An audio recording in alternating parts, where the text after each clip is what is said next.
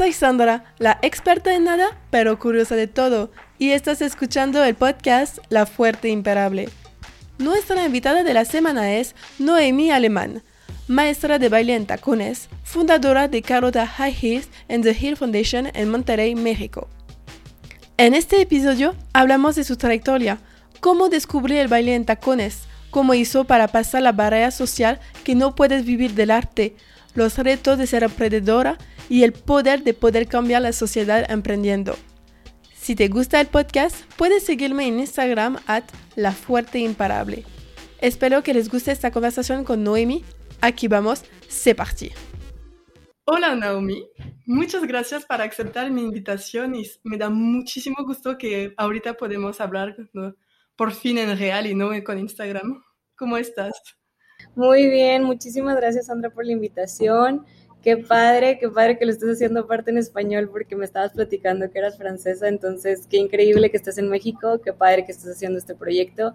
Y nada, pues mil gracias por la invitación, de verdad. Siempre es un gusto platicar. Ah, muchas gracias. Entonces, para la gente que no te conoces, ¿puedes eh, presentarte, por favor? Claro, claro. Bueno, yo soy Noemi Alemán, me dicen Mimi. Normalmente me dicen Mimi, Mimi Alemán. Eh, um, me dedico a la danza, estoy enfocada en la danza en tacones. Llevo ya como ocho años, creo. Siempre, no, ya no estoy segura si son ocho, cuántos, más o menos ocho años de que empecé a entrenarlo y empecé a impartirlo más o menos hace como seis años, siete años, no me acuerdo. Este, entonces estoy muy enfocada en la danza en tacones. La misma danza en tacones me llevó a, a crear Carlota. Carlota es la primera marca mexicana de, de tacones especializados para heels. Y pues nada, estoy, soy mamá, soy bailarina, soy ahorita maestra, soy muy apasionada de dar clases, la verdad es que si me preguntas qué es lo que más disfruto de la danza es dar clases, o sea, me, encanta, me llena. Y soy de Monterrey, tengo 30 años, um, no sé qué más, bueno, soy ingeniera, estudié ingeniería, pero pues, mi corazón siempre estuvo en la danza, entonces primero me, siempre me gusta saber un poco de tu infancia. ¿Cómo fue tu infancia? ¿Creciste en Monterrey o...?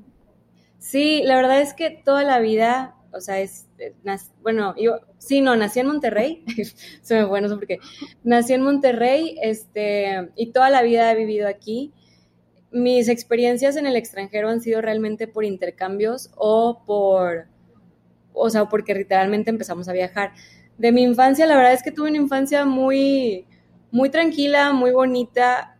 En mi casa me dicen que nunca fui niña porque como soy la cuarta hermana, somos cinco hermanos, pero los primeros tres son de, o sea, me lleva una 10 años, el otro 12, el otro 13 años, entonces yo fui como el primer pilón.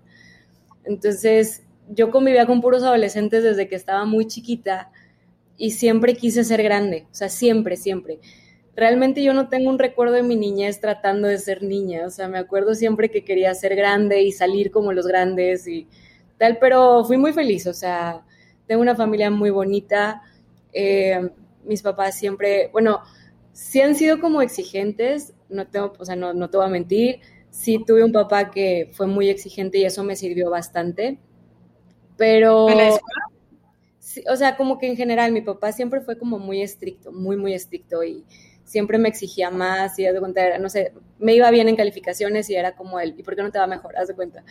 Eh, pero no, no se lo reclamo ni nada por el estilo porque realmente me empujó. O sea, eh, sé que hay mucha gente que a lo mejor eso lo puede sentir como mal, pero a mí no, o sea, a mí, a mí me empujó. O sea, fue como él, ok, este, si él piensa que yo puedo más, entonces puedo más. eh, y nunca lo sufrí. O sea, como lo disfruté bastante yo tengo este estereotipo de, familia mexicana, de papá trabajador, mamá 100% ama de casa, entregada al 100% a sus hijos. Somos cinco hermanos, digo, tuve un, hermano más chiquito que le llevo ocho años.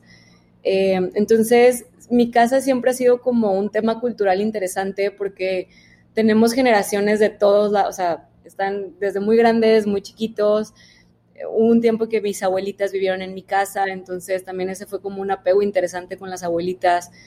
Ya hay muchos nietos, o sea, hay ahorita como ocho nietos más o menos, entonces como que mi casa siempre, entre que el perro, este, toda la familia, los chiquitos, la abuelita, entonces si quieren conocer de pronto una casa muy mexicana, esa es mi casa. ok, mucho movimiento, siempre hay cosas que hacer. Y... comida en cazuelas por todos lados y las navidades son como una super fiesta, o sea, entonces, sí, no, la verdad es que crecí en una familia muy bonita, o sea, en una familia muy unida. Tenemos, obviamente como todas las familias, tenemos como nuestros altibajos, pero súper feliz, súper contenta cercana a los abuelos, cercana a los tíos, este, siempre viví aquí.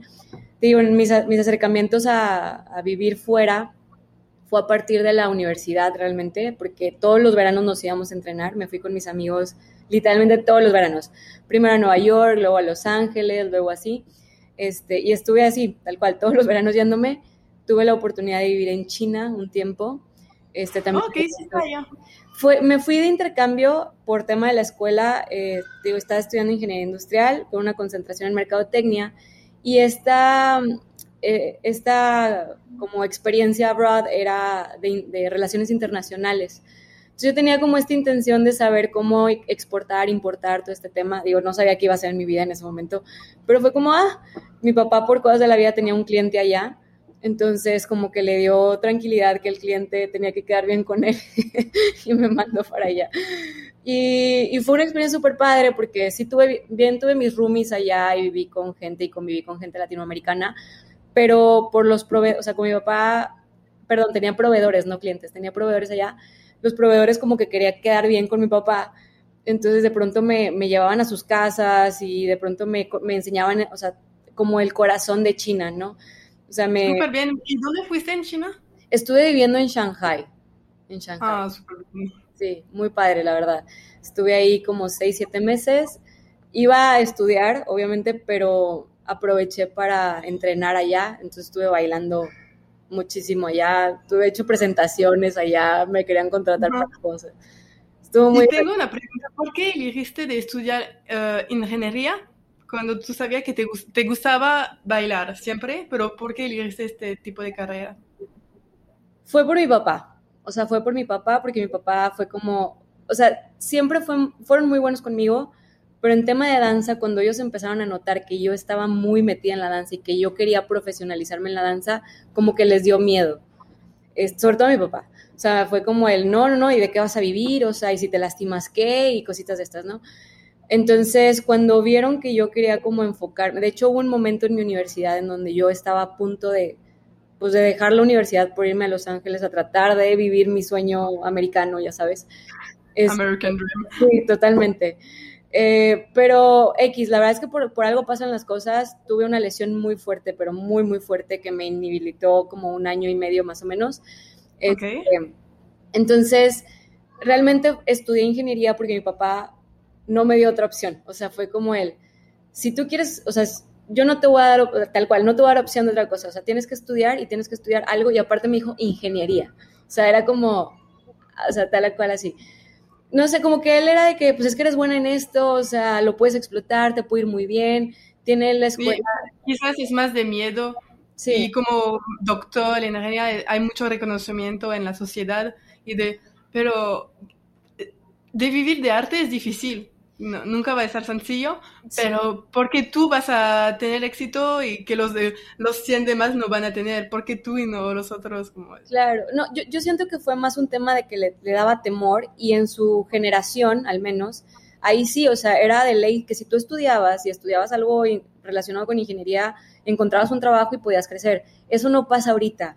O sea, yo por más que sea ingeniera, puedo meterme en una empresa pero me pueden topar en esa empresa. O sea, no, no es garantía, realmente es que no es garantía. No es seguridad ahorita, no hay más seguridad en un trabajo. Pero, o sea, no, no, no me arrepiento, ¿eh? O sea, en su momento sí renegué y, me siento muy mal, muy mal agradecida ahorita porque yo sé ahorita lo que cuesta y lo que tal, pero en su momento sí me quejé, en su momento sí me rebelé, en su momento sí era como, ah, pues quieres esto, nada más era, sacaba buenas calificaciones, pero yo me dedicaba a bailar y me iba a escondidas o sea, porque él ya no quería, o sea, realmente es que no quería que estuviera en eso, entonces yo juntaba dinero y me pagaba cosas, me becaban en los lugares para poder yo seguir entrenando. Era asistente de 200 personas para poder que me becaran, haz de cuenta. Entonces, eran como cosas así que hacía o vendía cosas, vendía manzanas escondidas, ya sabes. Este, y con eso juntaba dinero y seguía entrenando. Me pagaba yo absolutamente todos mis viajes de danza, me los pagaba yo. Este, entonces, porque sabía que no estaba de acuerdo con eso, pero eso nunca me detuvo. O sea, fue como el, es más, me empujaba a, aunque no estés de acuerdo, lo voy a hacer, ¿sabes? Yo voy a hacer, voy a encontrar una solución y como te darían más ganas porque nadie va a pagar por ti, como solo tú y tú. Exacto, entonces como que sí, e, e, ese, era el tema, ¿no? O sea, que me revelaba y, pues lo hacía. Pero siempre bailaste con tacones o cómo, cuándo, cómo descubriste tacones? Ok, te cuento. No, la verdad es que empecé bailando flamenco. O sea, a mí me gustaba bailar flamenco chiquitita. Sí, era como mi goal.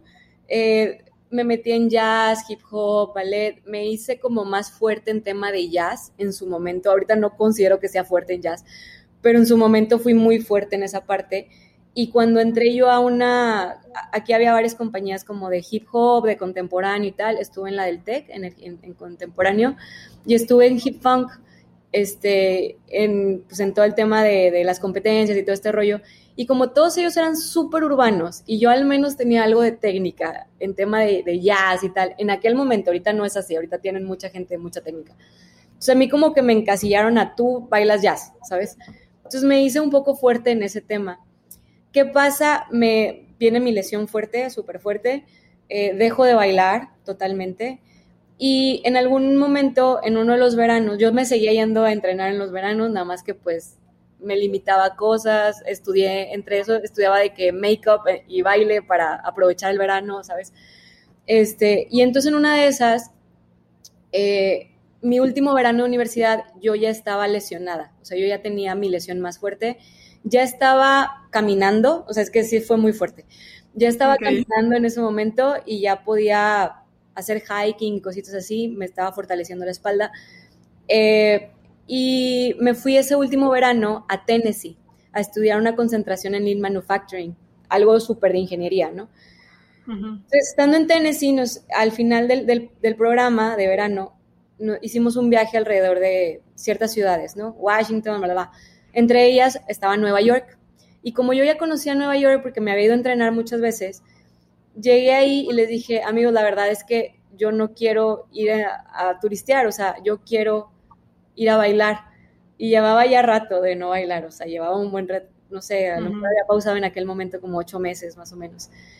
Y les dije, quiero intentarlo, o sea, como que yo sé que estoy lesionada, yo sé que ya no puedo dedicarme a esto, entre comillas, ¿sabes? eso es lo que me habían dicho los doctores y lo que tú quieras, ¿no? Eh, pero quiero volver a estar en la duela, o sea, como que mi corazón me pide volver a estar en la duela. Y me fui ese día a una escuela que se llama Broadway Dance Center. Llegué ahí y me dije, bueno, ¿qué hay? O sea, ¿qué puedo tomar? Y me di cuenta que había una clase, digo, eso fue hace un chorro, ¿eh? Que decía Heels. Este, y fue como el, ¿qué es eso? Y en México no estaba, o sea, no existía nada por el estilo. No se conocía, no era famoso Janis Marshall en ese momento, o sea, no, nada. Y yo, pues, ¿qué es eso? Y nada más decía como que se requerían tacones, ¿no? Y yo llevaba tacones porque íbamos al antro en la noche. Y era como, ah, pues yo traigo tacones, o sea, voy a intentarlo. Me inscribí, estaba en mi departamento cerca, fui por mis tacones, llegué a la clase y madres, o sea, me enamoré de la clase. Y aparte era como, o sea, eran muchas cosas. Era, llevaba mucho tiempo sin bailar, llegué ahí, yo pensé que ahí iba a quedar, o sea, que iba a intentar bailar ahí y ya no iba a poder moverme tal cual. Y sí podía, o sea, pude bailar. Al final la maestra, siempre cuento esto, no sé si esa maestra realmente se acerca a todo el mundo y le diga que baila bien, pero para mí fue muy simbólico que al final de la clase se acercara y me pregunta, ¿de dónde eres? Yo no, pues de México. Y me dice, wow, eh, bailas muy bonito, no sé qué. Entonces, que me dijeran eso después de estar en pausa y de yo pensar que jamás podía volver a bailar. Y sí me explico como que simbolizó demasiado para mí, o sea, pero demasiado. Y, y como que en ese momento se volvió a prender la chispa de, ¿y si lo vuelvo a intentar? O sea, como que, ¿y si lo vuelvo a intentar? Y, y si me cuido, pero lo vuelvo a intentar y tal. Y, y, por eso me acerqué a Gil. Y la verdad es que la maestra se llama Sherlyn, dio una clase increíble. O sea, me hizo enamorarme de la técnica, disfruté la clase, era como esta combinación, yo no sabía en ese momento que existía tal cual una técnica de heels, pero era como esta combinación entre hip hop, jazz, en tacón, o sea, yo así lo veía, ¿no? En ese momento. Este, y, y me enamoré, o sea, era como, güey, o sea, esto, es, esto soy yo, o sea, y yo me siento mujer aquí y, y me volví a encontrar y no sé, fueron muchas cosas. Sí, como todo que se combinó, como no hiciste, bail, no bailaste durante ocho meses, ir a Nueva York y encontrar esta clase, como un poco el destino que es eso, ahorita es eso. Sí, como que me permitió volver a intentarlo, haz de cuenta. Y, y llegué a México súper motivada, con, obviamente con mucho miedo porque sabía que me podía lastimar en cualquier momento porque estaba muy afectada. Y entonces fue tu último año de universidad. Ese fue mi último año de, de universidad. O sea, ese era, ese era, ese verano, de ahí partía mi último año. O sea, fue ese verano y de ahí todavía me quedaba el último semestre más o menos. Uh -huh. Entonces, yo llego a México y le cuento a mis amigas, a varias amigas, de que, oigan, es que viví esto, ¿cómo no hay esto en México? O sea, tienen que vivirlo, de verdad que fue algo increíble. Y yo estaba enamorada de la experiencia, ¿no? Entonces les dije, no sé de esto, pero quiero empezar a entrenarlo. Nos empezábamos a juntar así como que a imitar videos y a ver que, aparte en ese momento no había tanta información. Este, y X, empezamos como a entrenar lo que entendíamos, o sea, en ese momento no sabíamos qué hacíamos, pero lo que entendíamos. Y yo traía una escuela muy fuerte de China, en donde China cuidan mucho, o sea, bueno, al menos en donde a mí me tocó entrenar, eran muy cuidados del cuerpo. Entonces yo logré como hacer esta mezcla de qué tipo de calentamiento llega a funcionar. Me empecé a meter en tema de, de, de, anatomía para ver cómo cuidar el cuerpo, incluso de yoga, de ciertas técnicas para poder estirar, para que no se lastimara.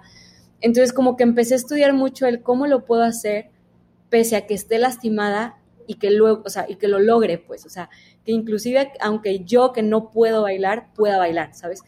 Entonces, como que me empecé a meter en ese tema y a final de mi universidad, ya justo el, el, mes que me iba a graduar, una amiga me pide que dé una clase de baile en el TEC porque difusión cultural les quedó mal. Entonces me pide que yo la dé. Yo le dije, ok, pero la quiero dar en tacones. Entonces como que fue medio revolucionario eso en el TEC en aquel momento, porque pues quién, uh -huh. ¿por qué tacones? Yo le dije, nada más pide que traigan tacones. Me pidieron ese, o sea, para como justificar eso, me pidieron que diera una, una, una conferencia. ¿De qué? No sé, me dijeron, tienes que dar una conferencia, tienes que hacer un grupo estudiantil. O sea, como varias cosas para yo poder justificar el por qué iba a dar una clase y en tacones, ¿no? Eh, pero eso me llevó a más cosas, ¿no? O sea, vi esa conferencia, esa conferencia la vio una chica que estaba organizando TED Talks aquí en México, aquí en Monterrey. Entonces me buscó después para que diera esa conferencia, pero en 15 minutos para TED, y yo así, no sabía que era TED, y yo, sí, está bien si la doy, pero no tenía idea de la magnitud de lo que era eso, me explico. Este, y luego, bueno, pues ya di mi clase, la clase gustó mucho y fueron con la coordinadora a pedirles que diera la clase ya, o sea, formal, que se formalizara en el TEC. Y yo era estudiante todavía. Entonces te da clase como cada semana a la, a la sí, gente o sea, de la TEC. Que se quedara ya formal, como una clase curricular, hace cuenta, o sea, como extracurricular, pues. Y entonces me busca la coordinadora y me dice, oye, que diste una clase de tal, este, me conocían porque yo había estado en difusión cultural muchos años, o sea, tuve ahí mucho tiempo, ¿no? Y en la compañía y muchas cosas. Y me dice que, oye, Mimi, pues, este, ¿cuándo te gradúas? Y yo, no, pues ya en mayo. Y me dice, pues en agosto ya tienes espacio para que empieces a dar la clase aquí vamos a formalizarla, no sé qué, y yo, wow, o sea, yo no me había graduado y ya tenía, la, ¿sabes?, la oportunidad. Es como que fue el, o sea, yo sentí realmente que Dios me estaba dando una segunda oportunidad de bailar, tal cual, así, o sea, fue como él, o sea, me está dando una segunda oportunidad, lo voy a hacer bien, ¿sabes? Y necesito cuidarme, o sea, necesito que mi cuerpo pueda, o sea, a como el lugar tengo que poder. Entonces... Reforzarlo y todo. Ajá, reforzarlo, saber qué técnicas utilizar para no lastimar a nadie, o sea, porque al final yo yo sí traía un problema como de nacimiento, pero fue un tema de, de descuido, ¿sabes? De, si hubiera hecho estas cosas no me hubiera pasado. Entonces, este, entonces como que lo, lo, traía muy latente eso de voy a cuidar el cuerpo, o sea, voy a cuidar el cuerpo. Y entonces este verano, X, me graduó, consigo trabajo en PepsiCo, además de, del TEC, y me dice, no, pues entra ya en junio. Y le digo, no, es que yo todo el verano había programado para irme a entrenar para poder yo venir a dar clases. Entonces me iba a entrenar justamente en todo este tema del cuidado del cuerpo, en tacones, o sea, conseguí varios cursos para, para entrenarme en tacones, ya quería saber qué onda. Ahí fue donde empecé a entender que había una técnica, o sea, antes no sabía nada. Este, y así, o sea, me fui yendo poco a poco y, ya eventualmente regresé en agosto, agarré mi trabajo en, en PepsiCo en aquel momento y en el TEC y empecé a dar clases. Y así fue como empecé a meterme en tacones, tal cual. Ok, entonces como tenía tu trabajo en Pepsi y también estaba maestra en la noche o no sé. Ajá, eso fue por un año más o menos. Yo duré en PepsiCo como un año y meses. Después renuncio de PepsiCo. Eh, sigo en el TEC, o sea, sigo dando clase en el TEC, pero renuncio de PepsiCo porque en el TEC me empecé a dar cuenta que la gente le daba miedo tomar la clase porque no tenía los zapatos para tomar la clase. Y también era un tema para mí, o sea, que de pronto se me fregaban mis zapatos y, y ahora cuál uso, ¿sabes? O sea, ¿y ahora qué compro? O sea, ¿y, qué tipo de zapato tengo que usar? O sea, como que eran cosas que no se sabían en ese momento. Entonces, eh, traté de hacer como ciertos vínculos con marcas, y decir, bueno, esta marca como que me ha funcionado, ¿qué puedo hacer? Intenté incluso ver este tema de mayoreo y cosas así, pero no me daba el kilo, o sea, no, no lograba darme lo que necesitaba y aparte yo ya estaba muy entrenada en temas de cuidado del cuerpo, entonces ya sabía ciertas posturas que no funcionaban, ya, o sea, entonces ya, ya tenía como ciertas cosas que no me convencía el zapato. Y pues decidí empezar a intentar hacer yo el zapato. Y es un trabajo totalmente diferente. ¿Cómo hiciste para, oye, pues no hay, yo voy a crearlo, no conozco nada de zapatos, solo yo sé que tenemos que cuidar? Sí, total. O sea, una ventaja que empecé a encontrar ahí es que al final yo era ingeniera industrial. Entonces sí tenía conocimiento de mecánica de materiales. O sea, sí sabía muchas cosas de materiales. Entonces, aunque no supiera confeccionar un zapato, sabía qué materiales necesitaba para fabricar el zapato para poder hacer cosas y para poder cuidar ciertas cosas. Y sabía cierto tema de densidades, o sea, eso sí lo conocía y tenía... y tu carrera te ayudó por eso, entonces. Exactamente. Y, por ejemplo, si yo quería entender el proceso, me era mucho más fácil porque yo era ingeniera en procesos, o sea, tal cual. Entonces era como, a ver, ¿qué tengo que hacer primero y así? Entonces, primero busqué proveedores de que, bueno, fabríquenmelo, fabrícamelo tú, pero no, o sea, pésimo, espantoso, o sea, de verdad, horrible, horrible, espantoso, súper caro, eh, horrible, o sea, no te puedo explicar, espantoso, o sea, de verdad. Pero, por, ejemplo, ¿por qué no utilizaba los buenos materiales o no escuchaba los requisitos para un tacón para bailar? Es muy diferente que un tacón normal para ir un antro. Ok, todo partía de la horma, o sea, yo necesitaba que tuviera cierto quiebre para que me cuidara la postura del cuerpo, y no la tenían, tenían hormas genéricas. Entonces, de las que se usan para cualquier cosa, ¿no? O sea, y yo no, es que necesito que el quiebre sea así. Entonces yo ya sabía perfectamente cómo lo necesitaba, porque aparte me había, o sea, había ido con ortopédicos y, o sea, fue una investigación súper larga, no fue algo chiquito. Entonces fue como el, no, necesito así, necesito así, y fue como, no, pues yo no la tengo. Entonces me tuve que ir a fabricar la horma. Entonces tuvimos que hacer el primero el diseño de la horma, y ya teniendo la fabricación de la horma fue, bueno, ahora ya lo tengo, ¿quién me lo construye? Entonces fue como tratar de empezar a buscar proveedores, pero había un problema ahí. Ok, long story short, en México son súper buenos en tema de calzado, pero cuando se hizo todo el tema de globalización y entró también producto chino y demás, bajaron la calidad de una manera o sea, exagerada, exagerada. Entonces todos los materiales eran mucho más baratos. Cuando trataban de poner una planta la ponían la más económica, mucho, o sea, no me jalaba para lo que yo necesitaba, porque aparte era de uso rudo, o sea, era de, no, pues lo tienen que pegar, o sea, pegar en el piso, lo tienen que tal. Entonces, si bien el zapato resiste, al final como quiera es muy rudo el trabajo que le pides al zapato, ¿sabes?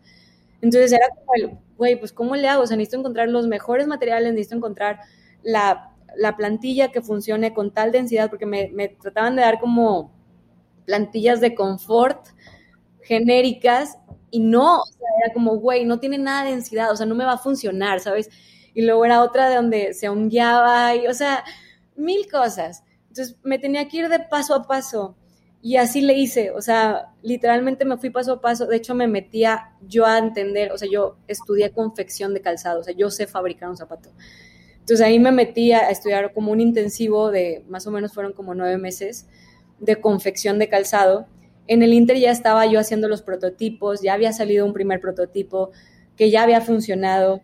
Estaba yo haciendo ahora pruebas con mis alumnos. Mis alumnos fueron increíbles en ese momento porque fue como, les tengo que prestar esto, cuídense tal, pero todos los detalles que vean, ayúdenme a revisarlos. Entonces, pues yo seguía en prueba y error, prueba y error, prueba y error, hasta que por fin salió el modelo clásico. Pero fue, o sea, O sea, te lo pudiera resumir ahorita, pero fue, fue años, o sea, fue, fue mucho tiempo. Sí, bueno, yo vi una video y es un proceso de dos, tres años. Sí, sí, o sea, fue... Desde el principio hasta que oficialmente salió la... Oficialmente ya salió, exacto. O sea, sí había, sí había un modelo, o sea, el modelo clásico me duró cinco años porque fue un modelo con el que estuve jugando, ¿sabes? O sea, como el, ahora esto, ahora corrígele tal, ahora métele tal, ahora tal. Y cada vez era mejor. O sea, y ya cuando lo tuve así como, ya por fin, este, fue cuando me buscó Charles y quería también otro modelo. Y ya me habían buscado porque querían otros modelos, pero yo no me atrevía porque todavía no tenía como, ¿sabes? porque era como volver a empezar. El modelo principal bien hecho y podía ser, Y era un tema de volver, a, o sea, al final ese otro modelo necesitaba otro material de afuera, de adentro todo estaba igual, pero de afuera necesitaba otro material, entonces era como, dude, pues ahora me tengo que ir a buscar ese material. Entonces, por ejemplo, cuando Charles me busca, me busca para un modelo de licra. Primero lo querían con tela tejida. Este, la tela tejida era imposible porque yo tenía que irme a, alrededor de 15 mil pares y pues era imposible, yo no podía conseguir ese dinero, o sea, y, era como para ver si pega, o sea, no, no. Entonces dije, lo que puedo hacer es buscar licras, porque también X, en México, entre otras cosas, por ejemplo, la, la mezclilla y algunas licras son muy buenas. Entonces fue como el, bueno, vamos a buscar, pero hay 900 mil licras. Entonces, pues me fui a hacer literalmente prueba de resistencia de, era, en total, yo empecé con una prueba de aproximadamente 45 licras, o sea, que habíamos como compilado. De esas 45 nos fuimos después a 10. De esas 10, así, o sea, nos fuimos yendo, nos fuimos yendo, nos fuimos yendo, hasta que llegué a la licra que mejor me funcionaba. Este, por resistencia, por elasticidad y no, o sea, es que tampoco puede ser tan elástica, o sea, como que eran muchas cosas. Entonces era como, hay pruebas, pruebas de eso y al final ya fue como que esta licra, luego me viví en, un súper problema porque esa licra la descontinuaron fue un rollo, pero bueno, X. Se logró al final conseguir esa licra. Esa licra después ya llegó en más colores. Logré hacer esa fabricación con más colores, con esa licra, o sea, como más cosas, ¿no? Pero fue un proceso largo.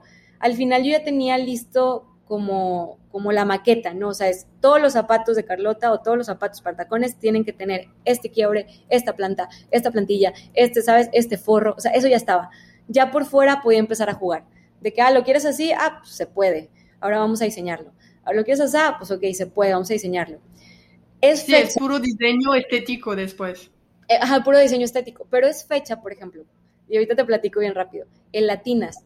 El Latinas fue el primer modelo de tiritas chiquitas que me empezaron a pedir. Entonces fue como el, madres, o sea, ya sé qué material usar, pero ahora yo no he trabajado tanto la tira. O sea, es, vamos ¿Pero quién te lo pidió? ¿Son tus alumnos o empresas afuera? No, me hace cuenta, por ejemplo, Charles me pidió el Charles. Yo ya había sacado el París porque a mí me había funcionado, porque en algún momento comercialicé calzado y me había funcionado un modelo que había comercializado y dije, güey, funciona perfecto, déjame le meto la ergonomía de Carlota. O sea, vamos a hacerlo como Carlota, pero el diseño me funciona. Entonces yo había sacado el Bevel, ya había sacado el París, ya había sacado varios. Este, sale el Charles con, con, con gracias a, la intervención de Charles, que, o sea, fue muy insistente conmigo y fue como, va, va, o sea, lo voy a hacer, ¿sabes? Y me tuvo mucha paciencia, o sea, le puedes preguntar a Charles y fue como meses y meses y meses de pruebas y de proceso. Salió el Charles. Funcionó súper bien. Lo, el mismo Charles tuvo temas de que, bueno, le vas a agregar sí, pero no le vas a agregar sí, pero, o sea, al final siempre que sale un nuevo producto, hay, o sea, hay como cosas en qué corregir, ¿no? Y, los clientes han sido súper buenos porque se vuelven parte del proceso. O sea, y yo también respondo, ¿no? De, hubo este error, ah, yo lo, o sea, yo lo corrijo, no hay ningún problema, pero me sirve que me lo digas para yo poder seguir mejorando el producto, ¿sabes? Entonces, y como que eso lo saben los clientes y me lo dicen. Mimi, pasó esto. Ah, ok, yo te lo corrijo, no hay ningún problema, pero tal. Lo que sí no puedo corregir es, por ejemplo, temas de, no, pues llevo ocho meses con el zapato y se desgastó o sea, pues sí, se desgastó, o sea, ¿qué te puedo decir? O, cositas de, ay, es que la, tela como que ya se empezó a, quebrar. Pues sí, pues porque la estás arrastrando por el piso 20 veces, o sea, o sea, también tiene un tiempo de vida, o sea, sí. Pero es como tenis. Cuando compras tenis, exactamente. Tienes que cambiarlo. ajá, lo hay que cambiarlo, o sea, no hay de otra, ¿no? Pero así, o sea, ese tipo de cositas me, siguen sirviendo cuando están recién hechos y llegan y que, uy, tuvo esto, ah, ok, perfecto, lo corregimos y todo eso me funciona, ¿no? Y la gente como que se ha vuelto, o sea, Carlota no sería lo que es si los clientes no, no, no fueran como son, o sea, porque ellos me dan la retroalimentación, o sea, ellos me piden el siguiente modelo, ellos me dicen lo que necesitan y entonces por eso lo hacemos.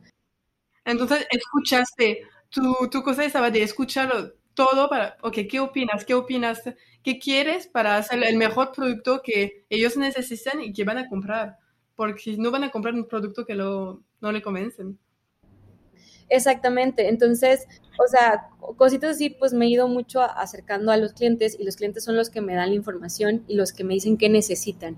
Y eso está padrísimo porque, por ejemplo, ahorita ya va a salir modelo de bailes latinos y yo no bailo latino, pero me acerqué, literalmente fueron chicas de baile latinos que se acercaron conmigo, maestras, coreógrafas, de hecho hay una que tiene una compañía que fue, es que lo necesitamos así.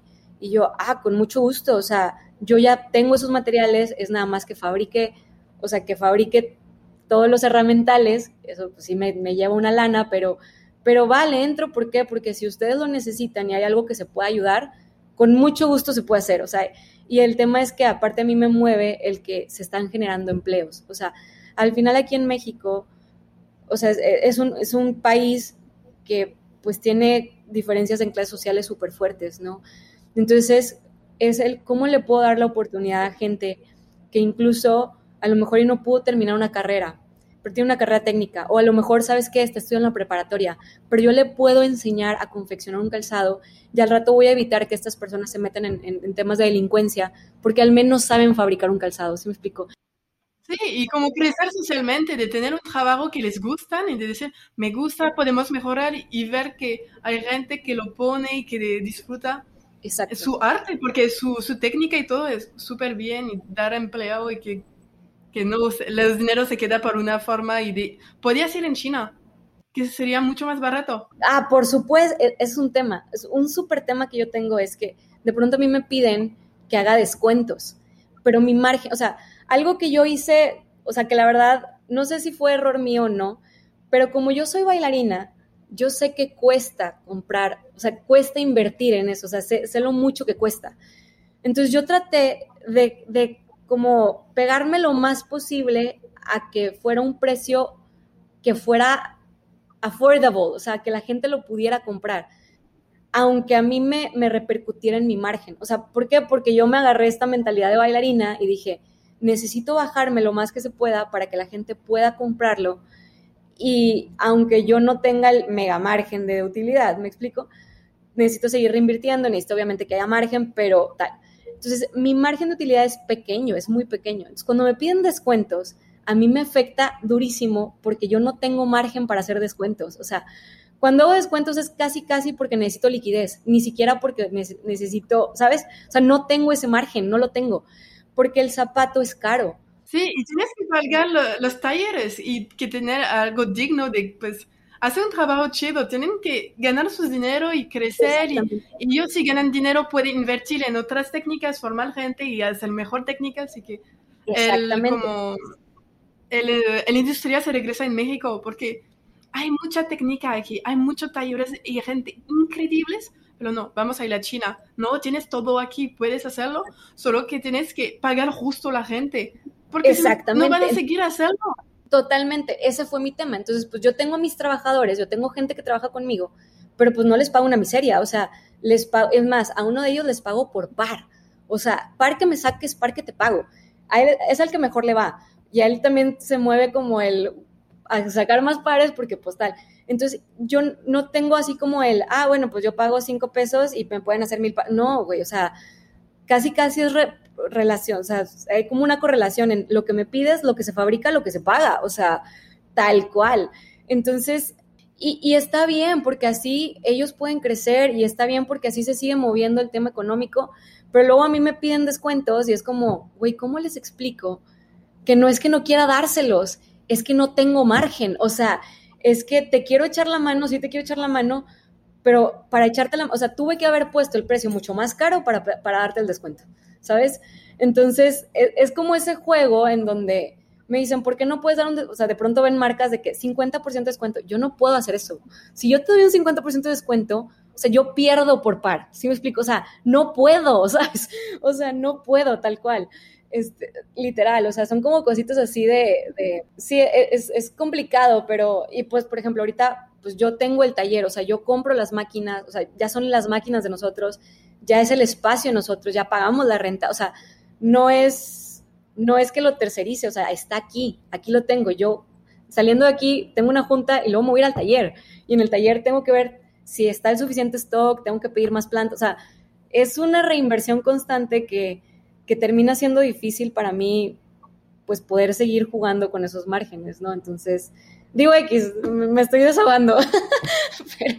No, es súper bien y me da mucho gusto que hay emprendedores que quieren hacer las cosas bien, porque teníamos un modelo de económico que es de, de, pagar a lo menos al productor, pagar a lo menos y hacer una margen y que, que da los dineros por nosotros. Y ahorita somos una nueva generación que quiere hacer las cosas bien, que quiere tener un poco de dinero para sí, para crecer socialmente y tener una vida chida y libertad económica y todo eso, pero que los demás también, no solo tú, es todos. Y eso pienso que es el poder de nuestra generación que se cuida por los demás, ¿no? Sí, sí, sí, es que, es que tampoco es rentable, o sea, luego te empiezas a dar cuenta, una, vas a empezar a tener muchísima rotación y eso pues tampoco es el plan porque es volver a educar a alguien y la confianza y, y, y el otro tema es, pues si no crecen, o sea, literalmente estás generando pues mayor pobreza, me explico. Entonces, sí es un tema, sí es un tema porque ahí es un juego de números impresionante de cómo ayudo al cliente, porque pues no quiero abusar del cliente tampoco porque yo soy cliente, o sea, yo soy yo soy bailarina, ¿sabes? Pero pues tengo que pagar, o sea, y tengo que cubrir gastos y tengo que vivir yo también. O sea, ¿sí me explico? Entonces, como ese juego de, de que no, que sí, de pronto me decían, consigue inversionistas. Yo le dije, pero ¿dónde parto más el pastel? O sea, necesitaría subir muchísimo más el precio para poder jugar con eso. Entonces, como que es ese tema, ¿no? Por ejemplo, ahorita viendo un tema de inflación, este año, con todo y pandemia, toda la materia prima, por ejemplo, las cajas, o sea, ese tipo de cosas, este, los morrales, cositas así, subieron demasiado, o sea, pero... ¿Así? ¿Ah, te la bañaste. Sí, muchísimo, muchísimo, porque hubo escasez de materia prima. Entonces, a mí de pronto de la nada, yo tengo como así, eh, o sea, calendarizado de que ah, en esta fecha toca restock de tal cosa, en esta fecha toca restock de tal cosa, para pues tratar de no tener tantos problemas en producción, ¿no? Entonces, pues yo ya había tenido el restock, por ejemplo, de las cajas, porque ya quedaba nada más un batch, este, y literalmente les dije, oigan, nada más que estoy tratando de bajar el costo porque ya me subieron materiales en otras cosas, entonces quiero bajar el costo un poquito para tal. Y me dijo, ay, es que fíjate que de hecho te tengo que decir que la caja subió tres veces. Y yo, ¿una carra? Sí, y yo, madre, entonces todo empezó a subir, todo empezó a subir y fue como el, a ver, ¿sabes qué? Yo no puedo, o sea, no puedo triplicar el precio, no se puede, pero sí necesito reformatear ciertos temas de costos, porque si no logro bajar estos costos, yo tengo que subir el precio del producto. O sea, no hay de otra. Entonces traté de bajar ciertos costos sin afectar la calidad y le subí un margen de, creo que fue el 4%, o sea, fue una cosa de nada. Entonces fue, bueno, vamos a subirle tantito acá y vamos a bajar estos costos para que pueda seguir balanceándose la cosa, ¿no? Pero me acuerdo perfecto, en uno de esos modelos había subido 40 pesos me busca un cliente y me dice, oye, pero es que ¿por qué subió 40 pesos? Y yo, wow, se dio cuenta. Y pues le expliqué, le dije, o sea, pues porque realmente es que subió la materia prima, subieron todos, o sea, subieron muchas cosas y yo tuve que bajar costos de algunas cosas para no subir más el precio. Yo le dije, fue lo, o sea, fue lo más que pude como acortarme para subirse poquito, ¿no? Entonces ya le expliqué y fue como, ah, ok, yo le dije, o sea, jamás mi intención va a ser fregarme a nadie. O sea, honestamente, mi intención no es fregarme al cliente ni es fregarme a mis trabajadores. Es como encontrar ese balance, pero ese balance está, está difícil. O sea, es como el, güey, ¿cómo juegas? sí, me explico. Está, está complicado. Pero ahí va, o sea, ahí va, vamos bien. Hay días súper buenos, hay días que quiero tirar la toalla, o sea, que digo, ya no puedo más.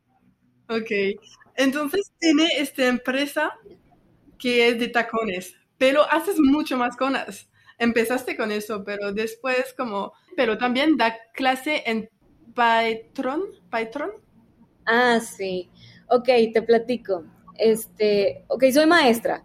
Cuando vino la pandemia, pues obviamente ya no había clases presenciales. Y como tengo un bebé, yo no podía, o sea, yo realmente no podía comprometerme con clases en Zoom. O sea, no podía, porque si el niño estaba despierto, iba a estar corriendo alrededor de mí, me explico. Entonces yo tenía que sí o sí dar clase cuando se durmiera, o sea, no tenía opción.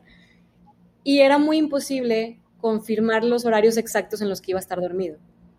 Entonces, hago un primer proyecto que se llamó, bueno, que se llama Hills Foundation, que sigue activo de hecho. Hills Foundation lo, lo creé porque me empecé a dar cuenta que ya empezó a tener más auge en, México, en los tacones, obviamente, pero había mucha desinformación técnica que al final yo encontré en el extranjero, no la encontré aquí. No sé si alguien aquí lo estaba haciendo, pero yo lo había encontrado en el extranjero. Y sé que no todo el mundo tiene la oportunidad de irse al extranjero a estudiar técnica. Entonces dije, vamos a hacer un Hills Foundation para explicar las mínimas bases que tienes que tener técnicas para poder bailar en tacones o para poder impartir clases en tacones, me explico.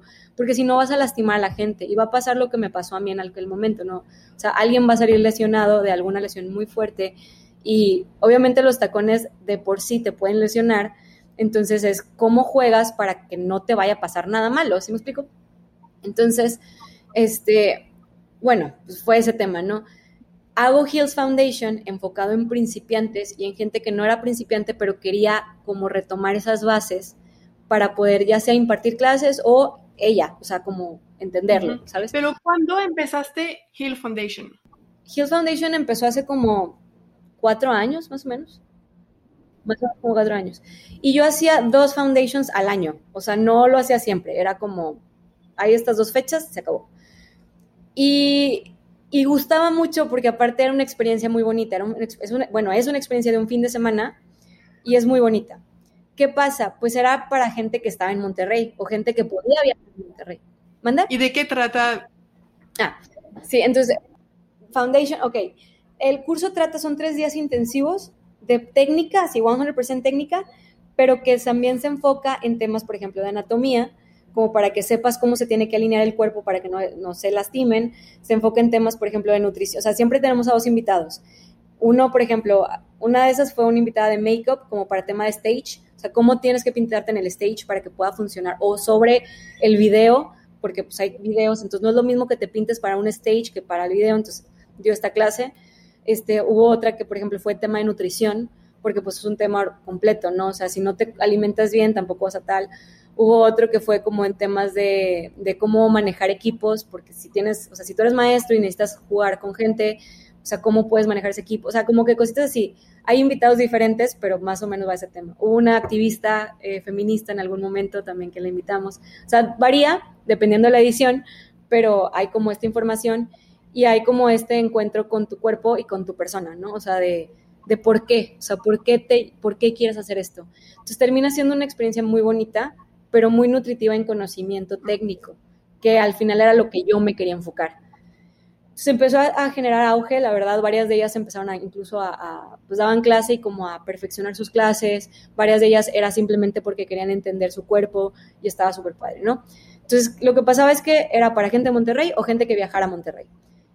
Cuando llega pandemia, me piden dar clases en línea. Y yo, neta, no puedo darlas, o sea, no puedo. Pero sí pudiera hacer un programa de entrenamiento que tenga el mínimo básico de, técnica, como un foundation.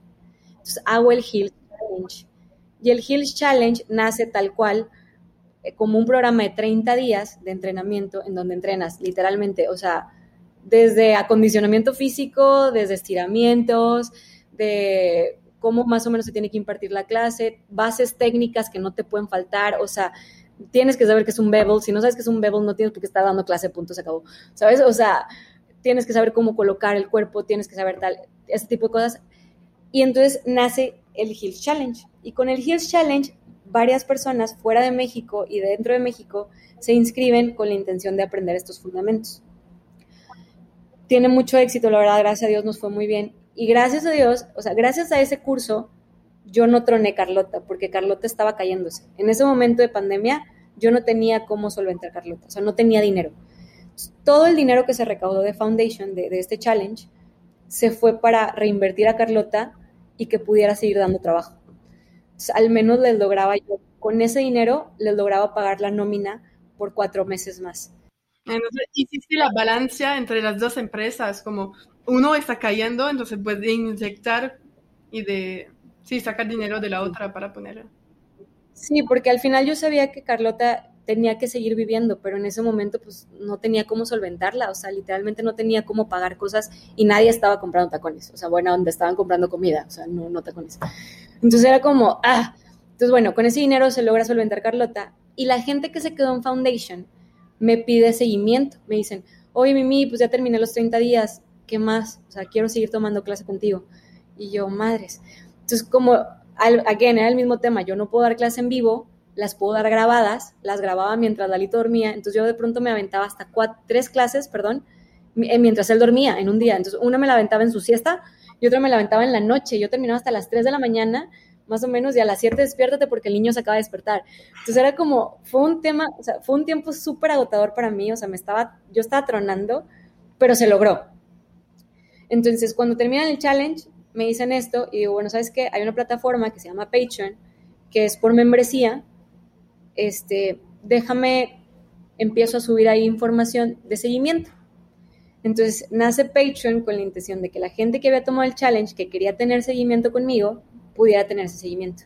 Entonces, yo subía una clase a la semana. Ok. Y ya, entonces era una membresía de súper barata, de 10 dólares, algo así. Sí.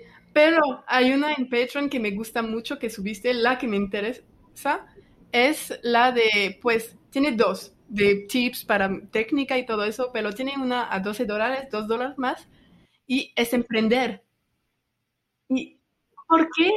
Y es súper cool, lo yo fue, no manches, em, cómo emprender de tu pasión. Es tips para bailar y emprender tu pasión, y yo fue, wow, increíble. ¿Y por qué elegiste de hacer eso? Porque no es tu trabajo, como entre comillas. No, es que lo que pasa, bueno, ahí te va. Cuando en el challenge, o sea, en los 30 días de challenge, ahí vienen varios, varios días que son de retroalimentación. Entonces yo les pido que junten videos y nos vemos vía Zoom para la retroalimentación. Yo sobre eso hago como observaciones, correcciones, todo este rollo, ¿no? Y varias de ellas, mientras estábamos en la retroalimentación, pues me, me dio la oportunidad de conocerlas, ¿no? o sea, o de conocerles, porque había chicos y chicas. Este, y varios de ellos me empezaron a platicar que tenían como intención de hacer algo, o sea, de emprender en algo, o sea, pero en la danza. Y, y me decían como el, pero es que cómo se hace, es que de la danza no se puede vivir, es que, si me explico, o sea, como que todos estos temas que creo que a todos nos pasan, ¿no? O sea, que todo el mundo llegamos a dudar de eso, ¿no? Pues de miedo, de presión social, que la gente dice, no, vives de arte, vives de cosas técnicas. Pues lo vimos en la pandemia que es falso, lo vimos exactamente. Entonces, em, tal cual, pues me, me, empezaban a preguntar cosas de eso, o sea, de que Mimi, y, tú cómo le hiciste para tal? Y realmente es que no considero que yo ya esté como en el, ¿sabes? O sea, no me considero ninguna gurú de emprendimiento, nada por el estilo, pero sí hay ciertas cosas que he aprendido a través de los años que me hubiera servido mucho saberlas antes. O sea, como el, güey, si hubiera sabido esto antes, lo hubiera hecho diferente, ¿sabes? Entonces, eh, con eso nace esa parte, o sea, porque me habían preguntado y fue como, ¿saben qué? Pues les voy a dar ciertos tips que a mí me han funcionado y que me hubieran funcionado muchísimo al inicio, que yo los conocí hasta después. Entonces, por ejemplo, ahí veo un tema, por ejemplo, de costos, veo ciertos temitas que, pronto pueden sentirse medio aburridos, pero son básicos, o sea, si no sabes, no puedes manejar una empresa. Son súper importantes si eres emprendedor.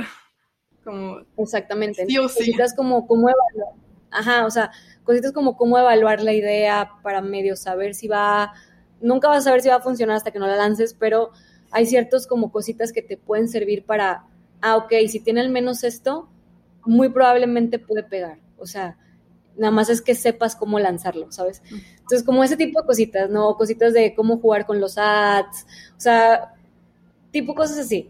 Entonces, como ciertos tipsitos que los empecé a poner ahí. ¿Qué pasó con Patreon? Patreon tiene ya una cantidad de información exagerada, o sea, muchísima información.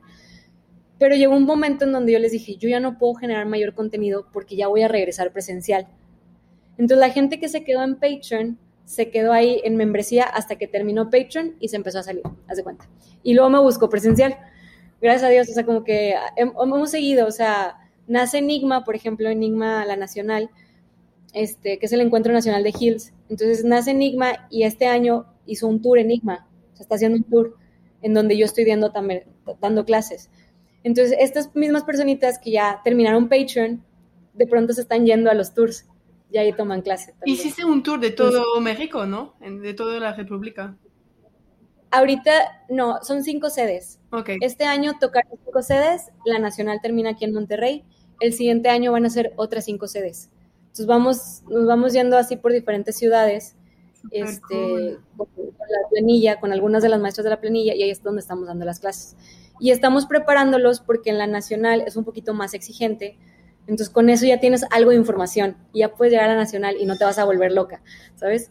Entonces, pues de ahí nace el tour. Entonces como que al final una cosa me ha llevado a la otra, ¿no? O sea, y es, y, y es el tema de escuchar a la gente, o sea, es el qué necesitan, o sea, y cómo les puedo ayudar yo.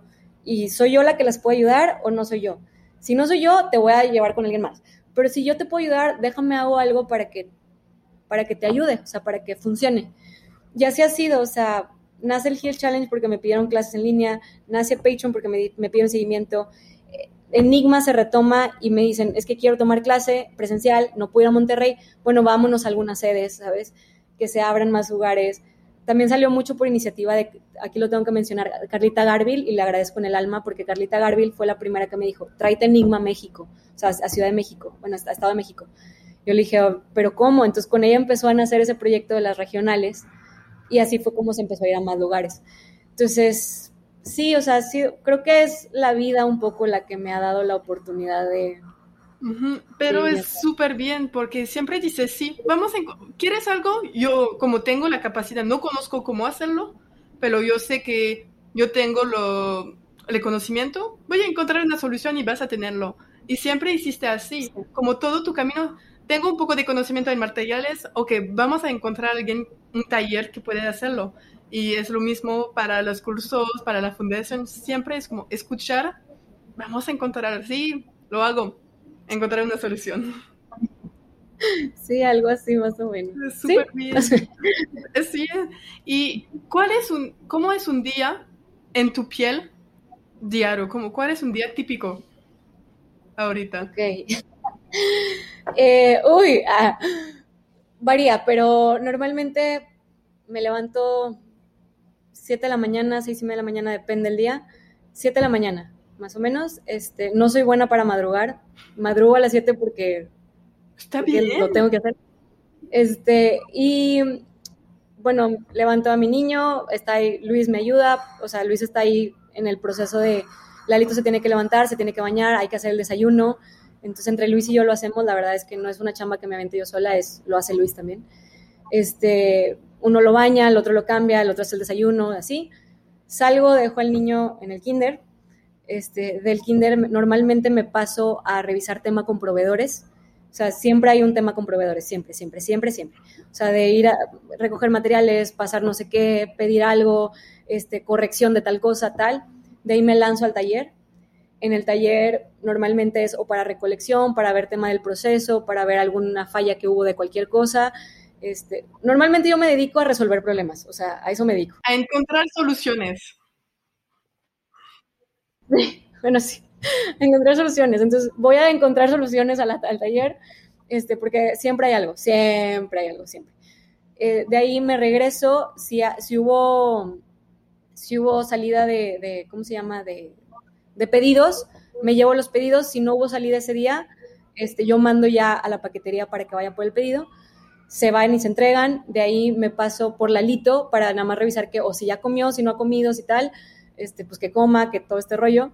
Eh, de ahí normalmente lo regreso a la casa para que tome una siesta y ahí preparo, si doy clase ese día, preparo clase para ir a dar clase, si no doy clase ese día, normalmente es cierra temas ahora de atención a clientes, o sea, porque tengo una chica que me ayuda, pero yo soy la que está más de lleno con el tema de atención a clientes.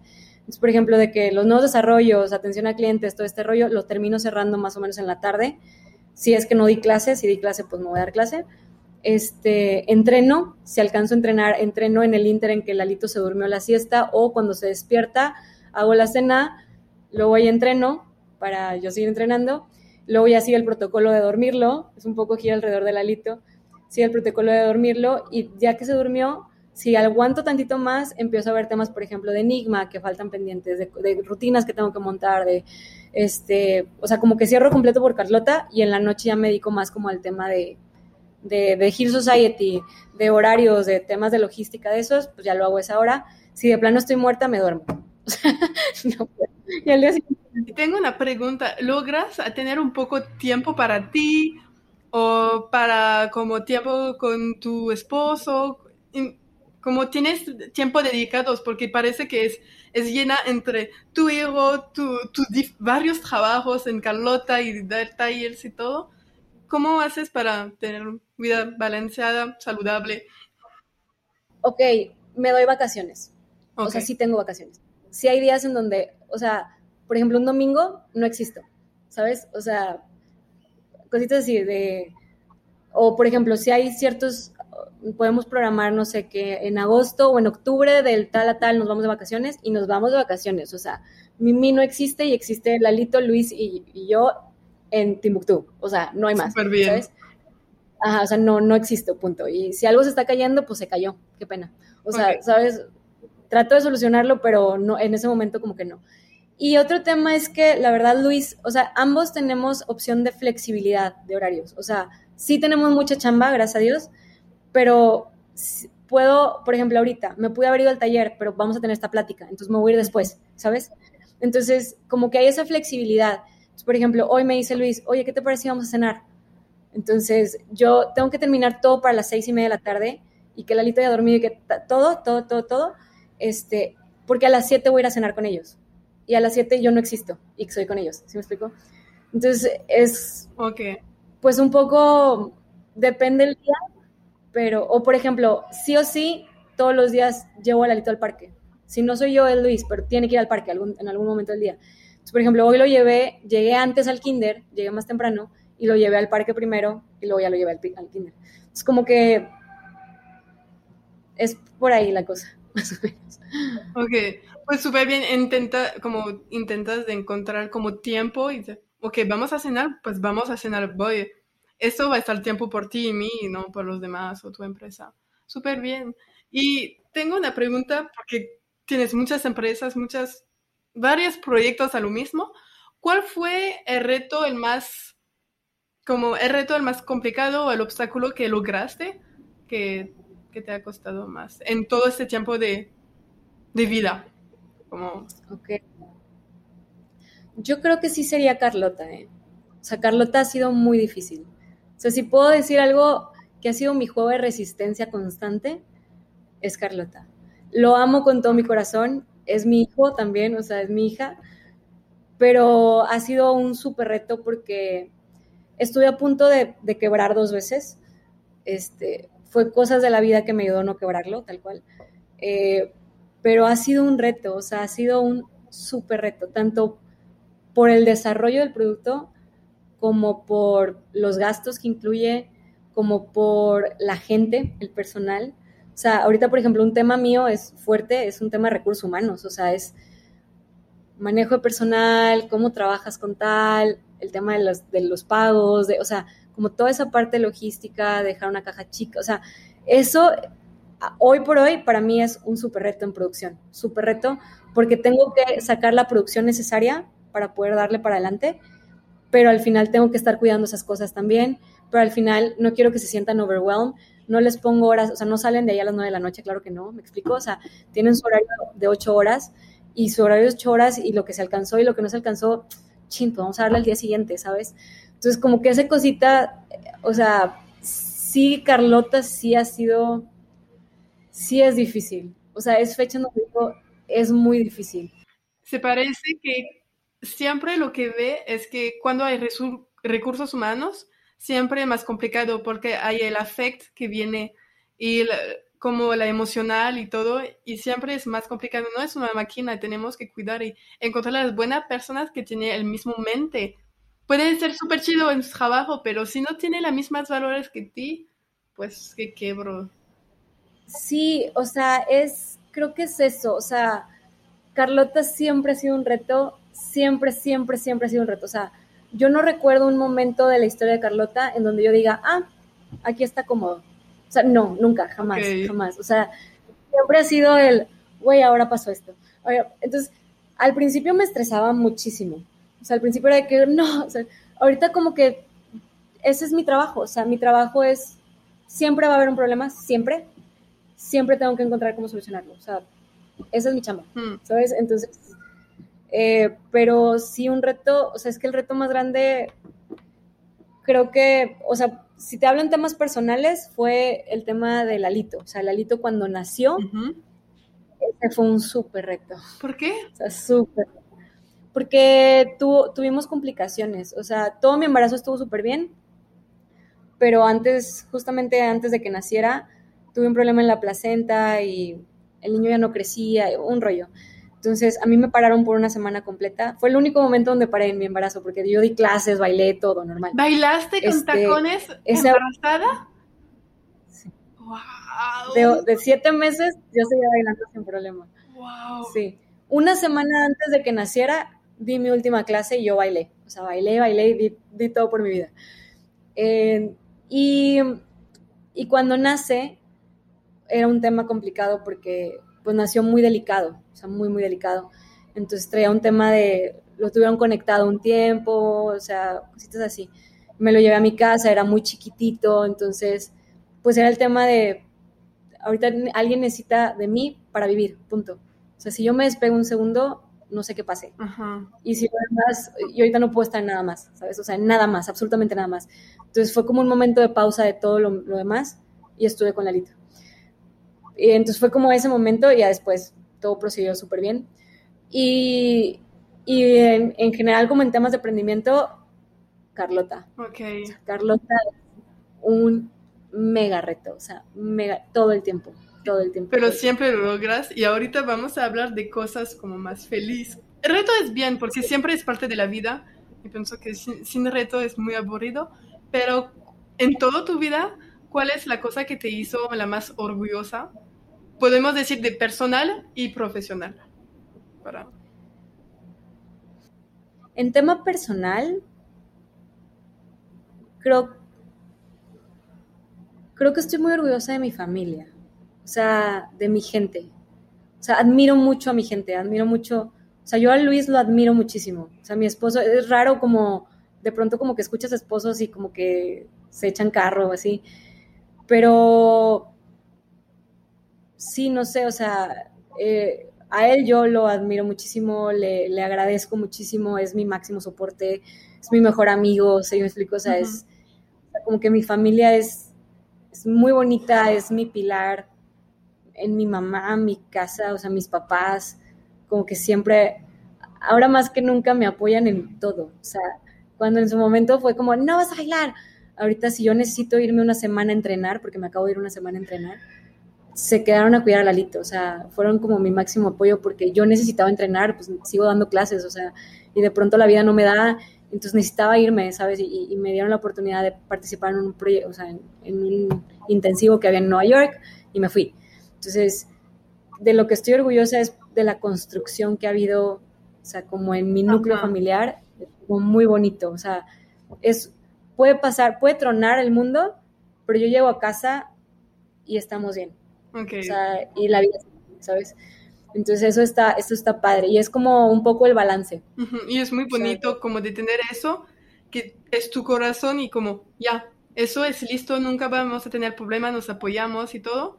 Y como dijiste, puede tronar lo demás, tienes el pilar que siempre va a estar aquí y si tiene algo, las semillas, las raíces que son bien construidas, siempre puede reconstruir, reconstruir. Totalmente. Ah, qué bonito. ¿Y en el tema profesional? sí, en el tema profesional creo que lo que más me enorgullece es ver a mis alumnas. O sea, me encanta. Me encanta verlas dar clase, me encanta ver que son muy buenas maestras, me encanta ver que están creciendo mucho, que se les están abriendo muchas oportunidades, me encanta ver que están, o sea, digo, te platico, tengo a gente como súper cercana que lleva conmigo entrenando mucho tiempo y que ya ellas ya dan clase, todas dan clase. Y son muy buenas. O sea, yo con la mano en la cintura te las puedo recomendar para que den clase. Son muy buenas maestras, muy, muy buenas. Este, y por ejemplo, tengo unas chicas que no llevan tanto tiempo entrenando conmigo, pero que empezaron a entrenar en línea y que de pronto son ahora ellas las que están organizando Enigma en su ciudad, ¿sabes? Y que aparte están dando clases en su ciudad y están empapando a más gente de esta aventura de tacones y de esta experiencia súper bonita. Entonces, en tema profesional, creo que mis alumnas a mí me, me llenan el alma, o sea, ver lo que están haciendo es como el wow, o sea, wow, qué padre que algo de lo que en algún momento les pude yo compartir, las o sea, ahora ellas están compartiendo a más personas y lo están haciendo súper bien. Y están siendo súper increíbles y son súper talentosas y van a llegar súper lejos, ¿no? Entonces creo que eso y la comunidad de tacones que se está formando, sé que la comunidad es gracias a la comunidad, pero sí sé que mucho tuvo que ver que se, o sea, por ejemplo, Enigma, lo que, lo que organizamos, el primer encuentro nacional, porque nos conocimos, porque hubo un encuentro de, cercanía, de apapacho, de, de, estamos aquí, de aunque no pensemos igual, eso nos sirve, o sea, nos sirve para seguir creciendo. Y, y que, tú, que tú lo enseñes así me funciona para que entonces yo dé otro punto de vista. Y eso está bien, y no somos enemigos, somos amigos, y somos colegas. Y si se me abre una oportunidad a mí, te voy a echar la mano para que se te abra a ti también, ¿sabes? Entonces, creo que eso es, o sea, me tiene... Es como mutuo ayudo. Y lo chido es que antes no iba como baile de tacones en México, ahorita hay más. Y que bueno, si hay mucho maestra significa que hay muchos alumnos, mucha gente interesado. Y más se crece, más va a dar importancia a la gente y es bien para todos. Como... Sí, está. Y, y ha sido una experiencia como muy bonita, muy llenadora. Este, he conocido personas increíbles, me he enamorado muchísimo de lo que hago. Al final, pues sí fabrico zapatos, pero, pero mi vida está en la danza, o sea, sigue estando ahí, ¿sabes? mi corazón está en la duela, mi corazón está con mis alumnos y es y eso es como muy bonito. Ah, qué cool. Y ahorita, ¿cuáles son tus proyectos por el futuro? Si tienes que compartir algo. Sí, pues realmente es que es el crecimiento de Carlota. Ahorita te digo, nos estamos buscando diversificar a más técnicas, o sea, me buscaron para tango, me gustaron para bailes latinos, me están buscando, por ejemplo, ya hicimos envíos, por ejemplo, a Chile, a Perú, este, a Puerto Rico, cositas así, pero estamos ya teniendo una vinculación para que se puedan hacer envíos internacionales como más sencillos. Entonces, para que puedan ir a Canadá, por ejemplo, este, pero para que sea más sencillo el proceso y que se baje un poco el costo de los fletes. Entonces, ahorita ya estamos cerrando ese tema y se va ya muy próximo, se va a empezar a, poder hacer envíos, o sea, se hace ya envíos a todo el mundo, pero va a ser más formal y más sencillo. Este, ah, y más económico. Eh, entonces, esto sí, ya va a estar como listo. Eh, en tema de Enigma Nacional viene la segunda, la segunda, este, el segundo encuentro que va a ser en diciembre aquí en Monterrey. Y pues para que literalmente venga toda, toda la comunidad de tacones, aquí se va a dar hospedajes, aquí todo, ¿no? Eh, y viene las nuevas regionales que van a ser alrededor de la República. Con The Hill Society viene una puesta en escena, que ahorita es el grupo con el que estamos de alto, de alto rendimiento de tacones. Viene una puesta en escena, está todavía en confirmarse la fecha, pero viene una puesta en escena aproximadamente creo que en octubre, noviembre, este, para recaudar fondos justo para la Nacional, pero va a ser la primera puesta en escena. Eh, ¿Qué más viene? Bueno, vamos a reactivar el, podcast, pero ya hasta diciembre. Lo que te platicaba de, en la escena va, va, a reactivarse. Y básicamente eso, ¿eh? O sea, con eso... Es enorme, es muchos proyectos. Yo esperaba uno, dos. Sí, no, ahí, va, ahí va. Digo, eh, gracias a Dios en todo hay equipo. No es como que lo haga yo sola, para nada. O sea, Enigma se logra porque está de Hill Society de respaldo. La puesta en escena se logra porque hay coreógrafos de respaldo. O sea, Carlota se logra porque hay un equipo de trabajo. O sea, todo se logra porque hay un equipo, no porque sea yo. Pero ahí va. Súper bien. Y ahorita yo quería saber tu opinión. ¿Cuál sería tu mayor consejo para alguien que quiere emprender, pero que no sabe cómo hacer o que tiene miedo? ¿Cuál sería tu mayor consejo para aprender en México? que no tenga prisa, sea, que lo haga, pero que, se enamore del proceso, porque, porque le van a decir muchas cosas de que si en dos años no repuntaste, ya no sirves, y hay muchas estadísticas, ¿no? Obviamente tienes que tener conciencia de que de, qué estás invirtiendo y si está y si va a tener frutos o no, ¿sabes? Para saber si va a ser un proyecto altruista o si va a ser un emprendimiento realmente. pero, pero que tengan, o sea, que se enamoren, que se enamoren de verdad del proyecto, porque van a necesitar aguantar vara. O sea, no, no hay otra cosa, o sea, van a necesitar aguantar vara, porque va a haber muchos obstáculos, muchos. Pero en eso y en todo, simplemente es que en eso, si tú tienes puesto el corazón, vas a disfrutar de cada obstáculo. O sea, vas a, literalmente vas a disfrutar la crisis, no, no hay de otra. Eh, pero ten paciencia. O sea, mi consejo es, ten paciencia. Nada, nada se hace de la noche a la mañana. Nada, no te compares, porque a lo mejor si alguien lo hizo antes, a lo mejor ese alguien ya tenía la inversión inicial. O a lo mejor ese alguien ya tenía el conocimiento de mecánica de materiales, ¿sabes? O a lo mejor ese alguien ya tenía algo que a lo mejor tú apenas vas a, empezar a tener, pero lo vas a tener, o sea, solo ten paciencia. Entonces, mi consejo sería, enamórate del proceso y, y ten paciencia, o sea, resiste, resiste, disfrútalo y resiste. Es eso. Súper bien. ¿Y qué es para ti de ser una mujer en 2021 en México? Uy, la verdad es que yo, te voy a ser bien honesta, yo me siento muy privilegiada. Yo, yo me siento más responsable por hacer cosas que con barreras. Tuve barreras, sí, me veían muy chiquita, no me querían hacer caso para ciertos proveedores, cosas de esas. Pero siempre tuve al menos una familia que me dijera que yo podía. Entonces me hicieron creerme que podía y lo pude, ¿sabes? A lo mejor no sabía si iba a poder, pero alguien dijo que pensaba que sí podía, entonces como esa persona pensó que podía, pude, ¿sabes? Entonces, eh, entonces, ¿qué es para mí? La verdad es que es tener oportunidades. Y para mí ahorita es una gran responsabilidad para generar nuevas oportunidades para las, para las siguientes generaciones.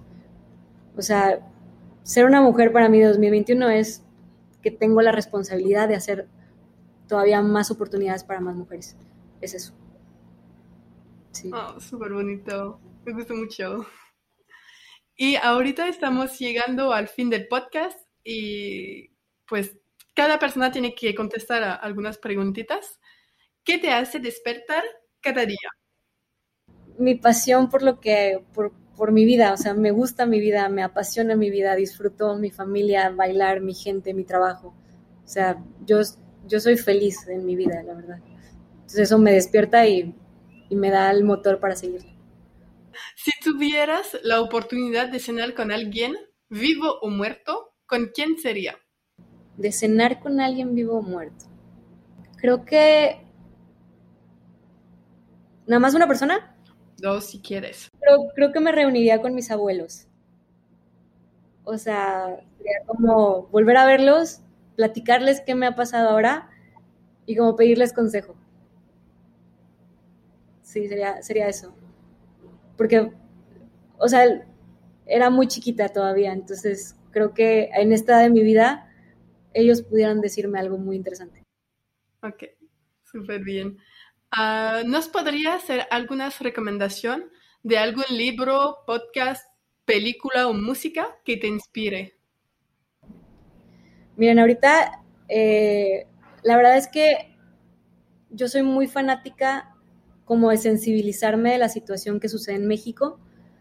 Eh, Sé que esto no es para todas las personas porque son temas muy difíciles, muy duros, pero si yo les pudiera recomendar un libro, eh, es el, se llama Un sicario en cada hijo te dio, de Saskia Niño de Rivera. Son las fundadoras de Reinserta. Tienen una fundación de, de reinserción de personas en la cárcel, niños jóvenes involucrados con la ley y demás. ¿Cómo es el proceso de reinserción? Ellos tienen asociación, una asociación, pues. Y escribió un, libro con, la historia de los niños delincuentes. Y es muy fuerte porque te empiezas a dar cuenta que, sí, hicieron cosas espantosas, pero no había nadie que los protegiera cuando eran menores de edad y, les hicieron tantas cosas tan difíciles. Entonces, eso a mí me sensibiliza mucho como en, tema de, responsabilidad social, de, güey, tengo que dejar una mejor sociedad la que, en la que yo vivo eh, y mi hijo tiene que ser una persona que, que ayude al mundo también, o sea, que busque mejorar su realidad, ¿sabes? Y estos niños, o sea, les faltó el abrazo de chiquitos. ¿Por qué les faltó el abrazo cuando estaban chiquitos? O sea, ¿qué pasó? ¿Por dónde estábamos nosotros para que les faltara el abrazo, ¿sabes? Este, cositas de esas, ¿no? Entonces, ese libro se lo recomiendo mucho. Tengo otro libro que ya he leído tres veces y me fascina, es de Víctor Frank, se llama El hombre en busca de sentido. De hecho, el, a finales de junio voy a dar una, una, clase, un taller de tres horas en Pendulum. Este, lo pueden encontrar como pendulum.mx, eh, que va un poco inspirada en ese libro. Es buenísimo, es un sobreviviente del holocausto. está muy raro, pero está padre. Eh, es un sobreviviente del holocausto que es psicoanalista y está súper interesante porque es como este tema de búsqueda de sentido de la vida pese a todas las dificultades que puede llegar a vivir. Entonces está, está muy padre, es medio existencialista, pero está muy padre, la verdad. Em, otro libro que leí hace poco son Ocho historias que sin vergüenza se llama. Son también la narración de ocho personas eh, que tuvieron cambios radicales en su vida. Son muy como autobiográficos, o sea, realmente es que los libros que a mí me gustan mucho es leer las historias de la gente, qué pasó a la gente, porque sé que son reales, ¿sabes?